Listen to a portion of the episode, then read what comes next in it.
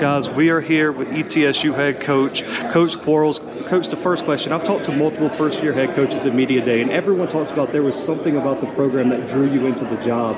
What was it about ETSU that made it the job for you? Well, I think lots of things. Uh, one, Scott Carter and, and Dr. Brian Noland, uh, both of those guys are you know, great to work for.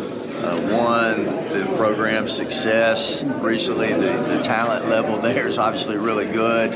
Um, third would be it's in East Tennessee, and uh, you know I, I, told my wife and tell a lot of people it's God's country, you know, and just uh, such a beautiful place to live, good people, um, you know, and like I said, I just think the potential to do great things in Johnson City is there, you know, so we just have to go out and do it the program's coming off a historic season, making it to, making it deep into the playoffs, winning winning a conference championship, things like that. How much pressure is it on you guys to come in and repeat? And what's been the message to the team on the keys to do that? Sure. You know, there's the pressure. I think is whatever we put on ourselves. Uh, you know, in my message and my my way to, I guess, combat that pressure would be hard work. Uh, I don't know any other way to do it. And, you know, our strength staff, uh, Dave Lawson, and his staff have done an unbelievable job of, of working hard. Uh, our coaches have worked really hard in the off season. You know, and ultimately our players. I think we've got really good leadership on our team. Uh, Coach Lawson does a great job instilling that leadership and giving them opportunities to lead. And, and they know, our guys know, hey, we're going to not sneak up on anybody this year. We're going to be everybody's Super Bowl.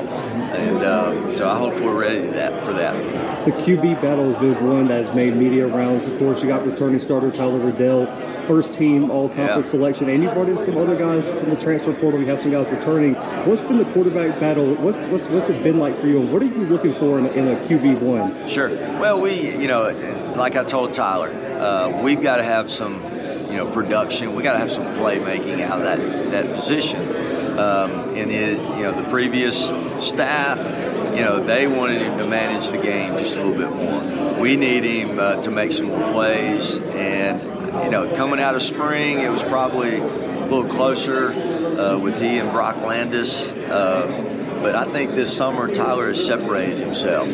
Um, you know, and I, am happy that he was preseason first team all conference. Uh, that doesn't mean anything other than you, you know, he did some good things last year. Uh, but I think Tyler has worked really hard. Um, you know, he's improved. He's gotten with Coach Neugebauer, our offense coordinator, and you know, really become more comfortable with what we're trying to do. He's gotten stronger. So I'll be really surprised if Tyler doesn't, you know, really take a step forward this year.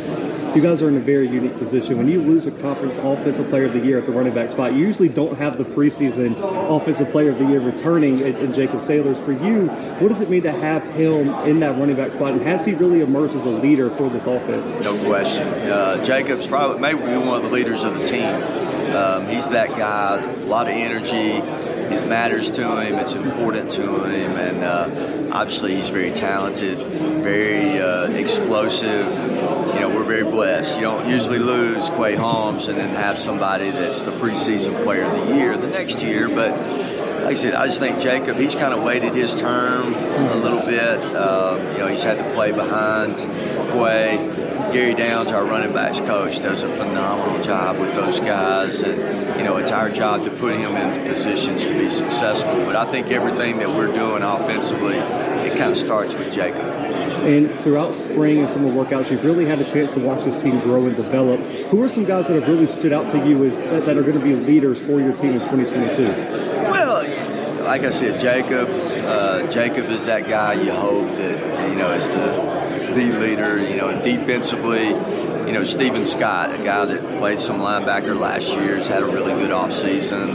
Uh, Jalen Porter, Mike Price, Alijah Huzzie in the secondary. So I think the candidates are there, just some of them have to step up. Coach, I appreciate your time. Guys, stay tuned for more content for SoCon Media Day.